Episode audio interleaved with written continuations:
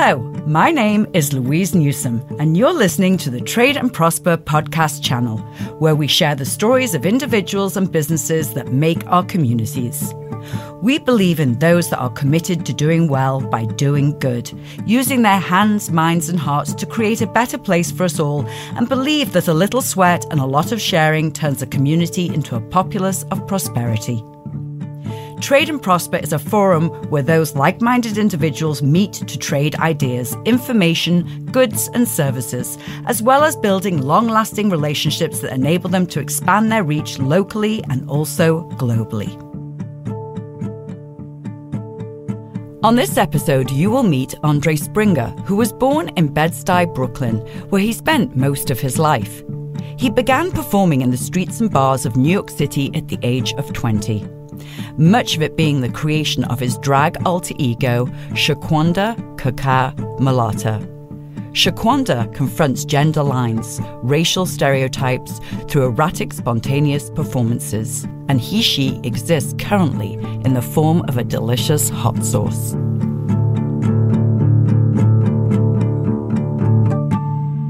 Hey Andre, how you doing? Good, how are you? Good. nice to see you. Nice to see you too. Well, we are sitting in a gorgeous house in Harlem on 131st Street. You live around here, right? I do, yeah. I actually live right around the corner. But your product, I know when I've looked at your uh, hot sauce label that it says Bed-Stuy mm-hmm. in Brooklyn. So tell us a little bit about that. So Bed-Stuy is where I grew up and uh, incorporating the kind of feeling of the Caribbean, which is where my mom my mom's from Barbados, and so the the Bed-Stuy Barbadian thing was part of the flavor, or like the story of the flavor. When did you first start making the hot sauce, and why? I started was that 2014 was the first. I mean, I was making it before that, just like randomly making like chutneys and stuff with my family. Like we always eat pepper sauce with things, or we eat like pickled peppers or pickled spicy um, like cabbage and carrots. So there's always been this aspect of hot pickled things. And I made my first batch with my little brother for Bushwig, which is this drag queen festival that happens once a year in Brooklyn. So it was a family, it was a cultural thing. Yes, yes, correct. And the hot sauce market, I mean, it's really booming.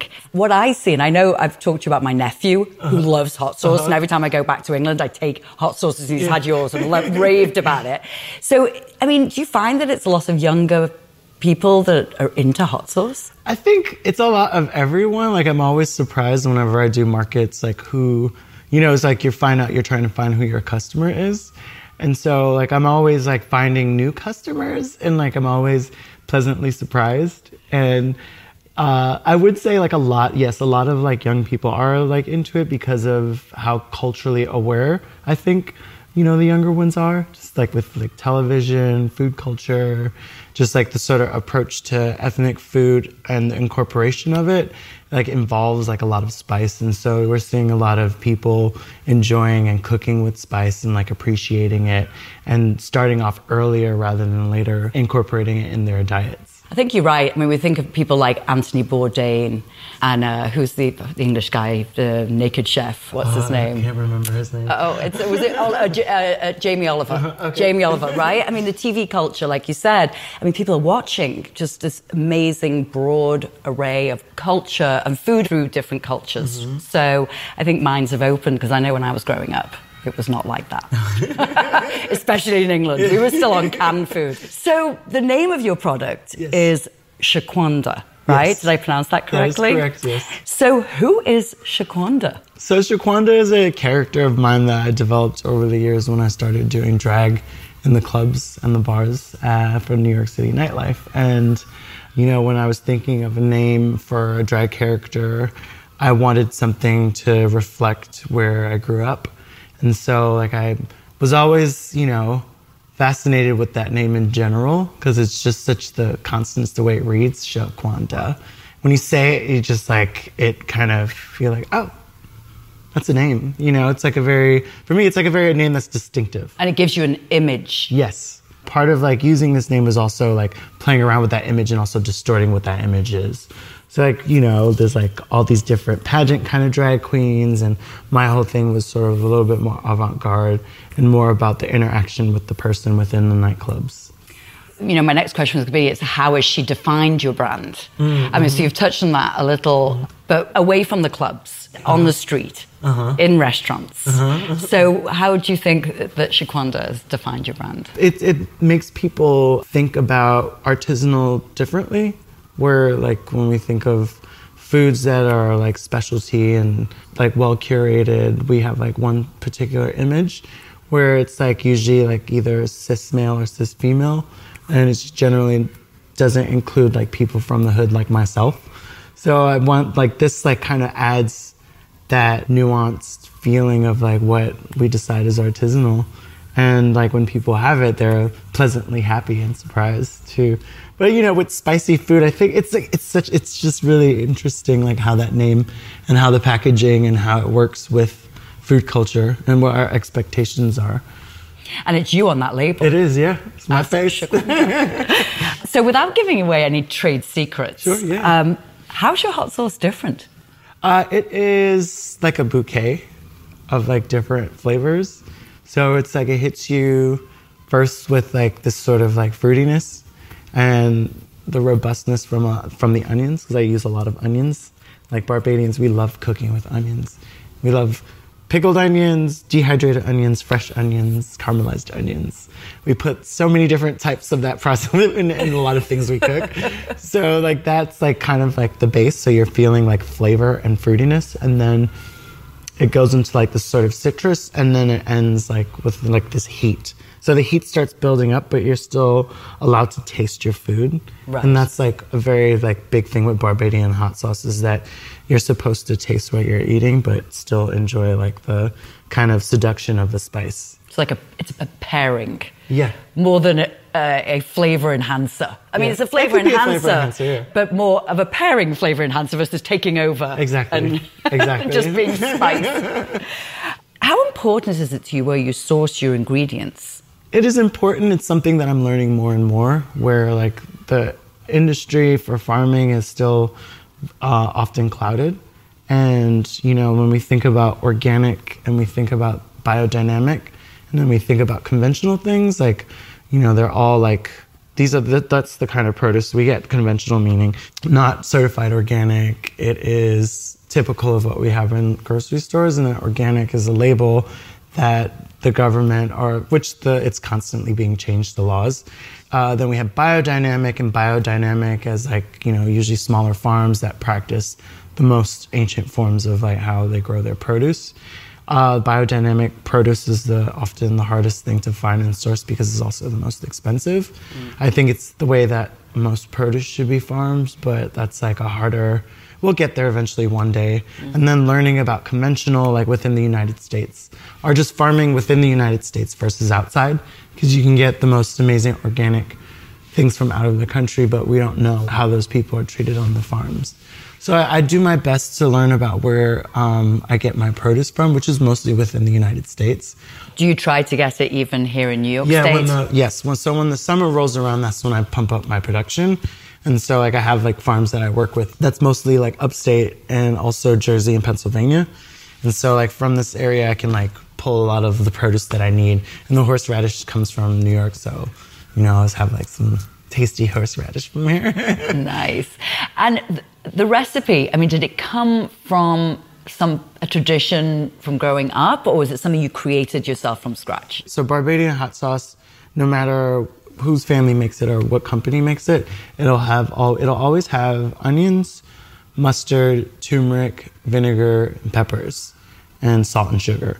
Like that's like kind of the base.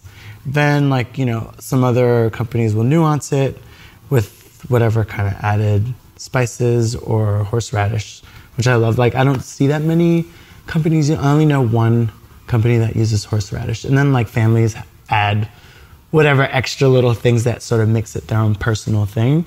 So I started with that kind of base and then I built my food history around. I was like, what ingredients are important to me in my New York culinary experience that I can incorporate into a Barbadian flavor?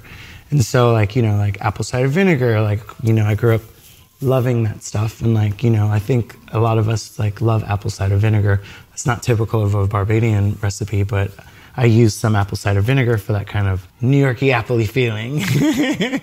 and then uh, the horseradish is like is a rarity that you see in Barbadian recipes, but I use it because I, I, love horseradish. As I was making it and testing it with people and friends and strangers, you know, like getting responses and sort of editing and redoing my recipe until where it is now. And you're good with it? Yeah, it yes, I'm happy with it.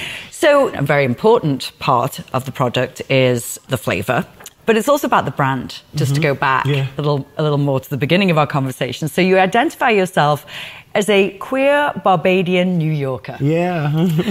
so besides making good hot sauce, uh-huh. what else are you trying to achieve? What message are you trying to convey? Just the sort of differences, like, and it wasn't like something that I started off like thinking that that wasn't part of my main like objective when I started the hot sauce. I just was doing my market research and seeing who else were my competitors and like you know what other companies like learning about different companies and i didn't find like i found a few queer owned companies within the food industry and i didn't really find any queer black owned companies and so i kind of like took this on myself to be like okay like i'm here. Like we're here. We you know like we're, we're we live in new york and we're in such a diverse area. And like we have all this like amazing cultural exchange but i didn't see enough of that represented on the shelves. And like i think we will get there one day but you know i was just like oh crap. Am i the only one doing this? Like that, that's from my identity. And then like how does identity politics play into food culture you know it's like a lot of questioning that i ask myself um, the most important thing for me is like creating a product that is delicious that is authentically me and like I think all those things combined kind of like makes it aware. Like it's like you know the identity is part of the food. There's another quote I read as well that you described yourself as a one queen shop. Yeah. is this still true? Yes, I have a well, I have a partner who uh, my business partner Dominic Mondavi, and he and I went to school together, and we've always collaborated with making uh, different art projects. And he's also a foodie and loves to eat. And, you know, he and I work together with our display and our packaging and sort of the visual content for our product and our future products. But for the most part, yes, I'm the one in the kitchen chopping those onions, you know, ordering those things, filling those bottles, designing the packaging, right? I mean, well, Dominic and I designed you that together. together. Yes. Did you go to art school? I did. I went to Parsons. Right. And what did you study there? I studied fine arts and integrated design curriculum. So kind of like uh, design under the umbrella of sustainability and product design and fine arts were like my focus. And so kind of it's like funny because like I dropped out. I'm an art school dropout and I'm still to this day using the kind of education from those that small moment, also my life to create a product that is sustainable. Like I think of like, you know, using glass bottles, not too much plastic, and like I mail when I mail out, I use paper and cardboard, and you know, so that's like sort of my sustainable aspect, and then the sort of fine art way of thinking about developing a product. So it's like, is it art? Is it commercial? Like, what about it makes it different? Like these sort of questions that, you know, an artist, a fine artist would ask when they're making something. And then it's like, how do you let go of that and just create something without being bogged down by all the sort of conceptual things that plagues the artist's mind. Like, it often puts a big stop on it. Yeah. or delay. Mm-hmm. You faced some business challenges last mm-hmm, year mm-hmm. Uh, with your kitchen. Mm-hmm.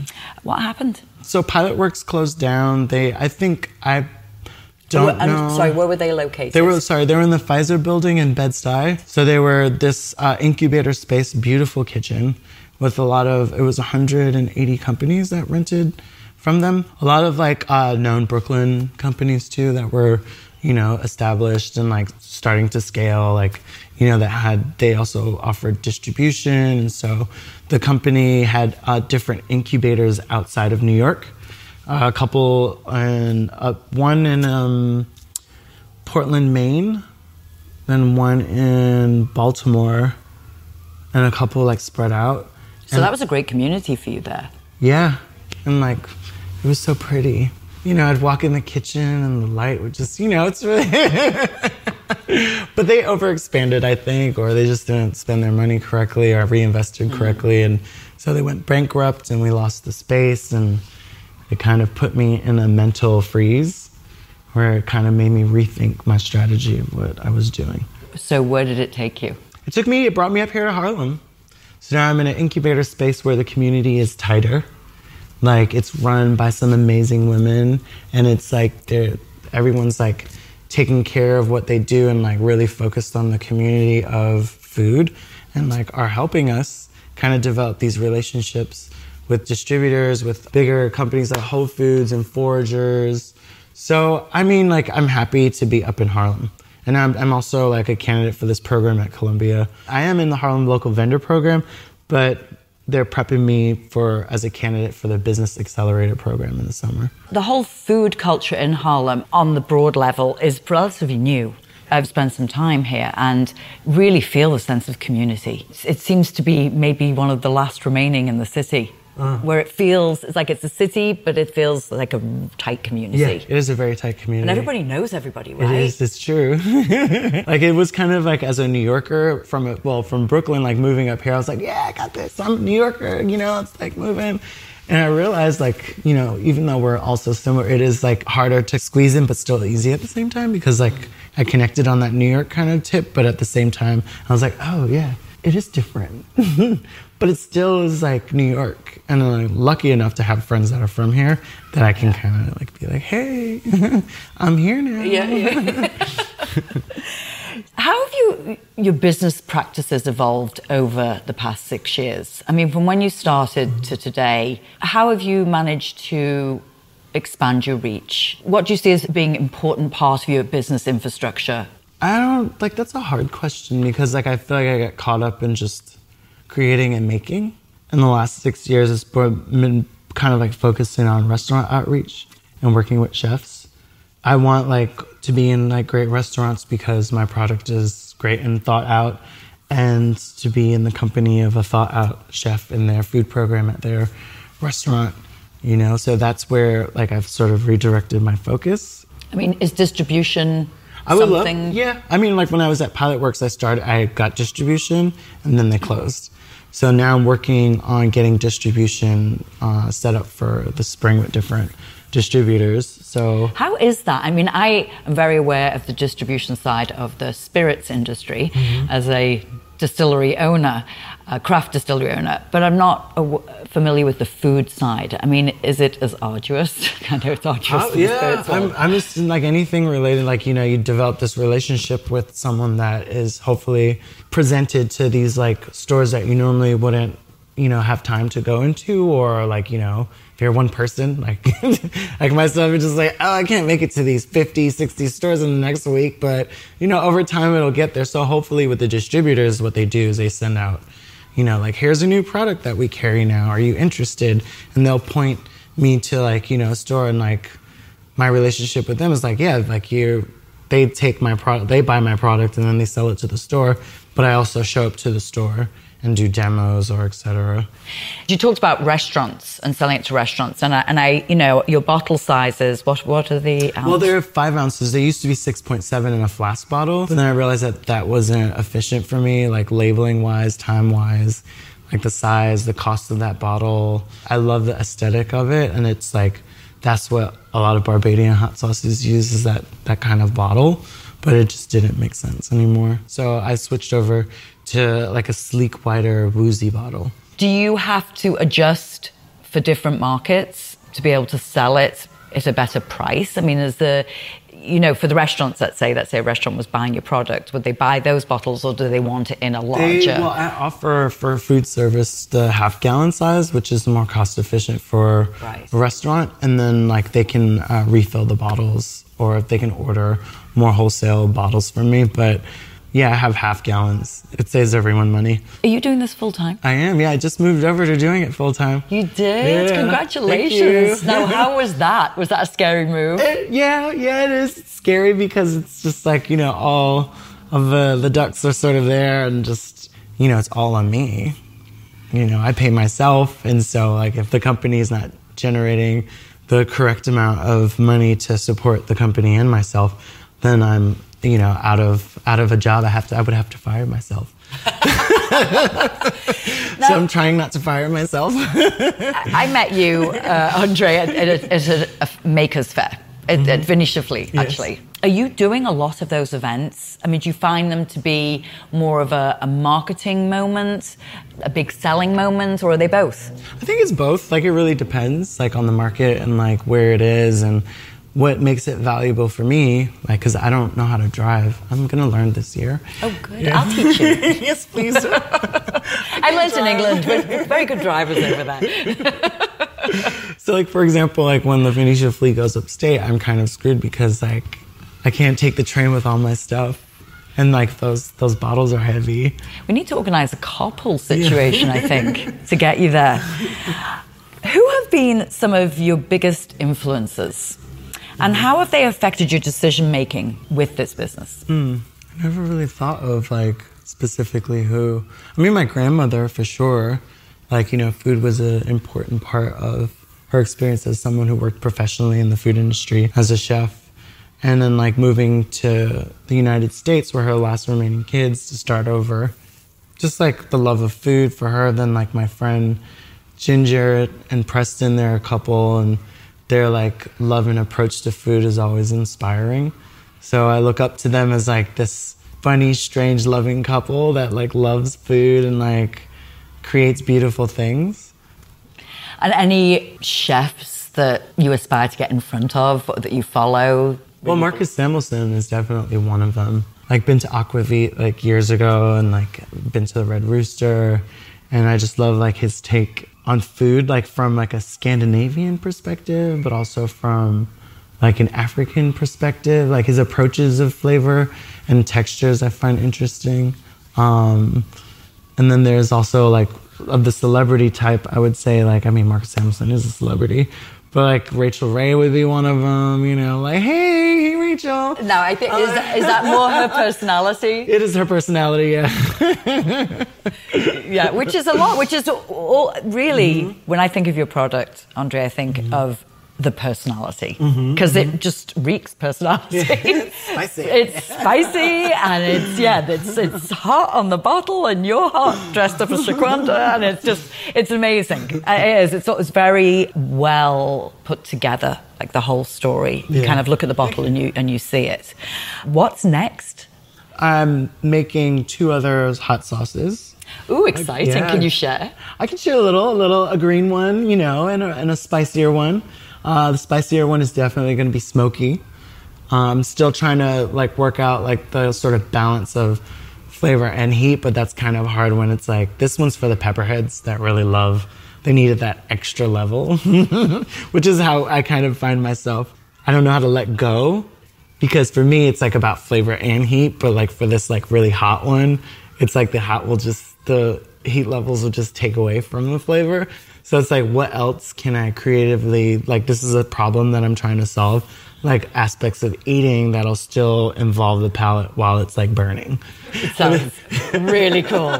Can't wait to try it. There is one more thing I want to ask you because because as you're talking, I'm remembering you use social media in a really great way. Oh, to promote you. your product mm-hmm. through images and through video mm-hmm. and using yourself. I mean, yes. it's like I know you went to art school, but it's like you went to acting school, that you know how to, to put something together like that. How do you feel that's helped get your product out there? It adds like another dimension of storytelling. And so like the customer can either relate to it or like get a more in-depth look or the layers of like who I am as a maker, who I am as a person. So I think it like adds a sense of familiarity which is like you know i feel most people now are starting they want this this authenticity. They want this relationship. They want to know more. They want to see more of a person. And as we move into technology video is like a, an important part of that. So like we use our pictures and we're like on our phones and like instagramming but also video is like another it's so like anyone can make video really now but it's like how do you take that making that video to the next level so it's like using video, photos, text, and all these different things together is like a way to like help someone understand the story. And just one one final Yes. thought. I just would love to, your take on collaboration. Uh-huh. And so, and have you utilized the concept of collaboration in building your business? Yes. Yeah, Dominic, my partner, we collaborate. It's always important to go have another mind, you know, that you trust, or even adding another mind that is completely different because you're seeing different sides of like something that you are one-sidedly thinking of. So it constantly evolves your approach on how to make something. So it's like seeing something differently. The best way like I can explain collaboration is like reading something out loud and then sort of reading it backwards in order to see the mistakes that you've made writing it. so it's like collaboration in, in an interesting way is like writing the story together, but also reading it out loud and backwards. and it's important to get those different viewpoints. And what about skill sets? And that too. Have you worked with people, traded with people Yes. to, to be able to get other skill sets? Yes. into I have a friend who used to be an operations manager for a big fashion company, and she's like now like embracing her cre- her creative side outside of her analytical side, and so she has helped me kind of look at the year versus looking at you know the month and then project instead of just thinking oh I'm gonna do this stuff. It's like all the in betweens where I didn't know how to organize myself like that. And so she kind of came on and helped me, and now I'm helping her figure out her creative ways of like making this um, storytelling thing that she wants to do. That's our form of microeconomies is like what skills we have that we can trade. And that's like one of them where it's like, okay, I can help you develop this creative idea, and then you'll help me figure out my operations. and it's worked out great. Thank you for joining me today on Trade and Prosper. For more information on our organization and to listen to more podcast episodes, head over to tradeandprosper.com. Also, follow us on social media for the latest news events near you.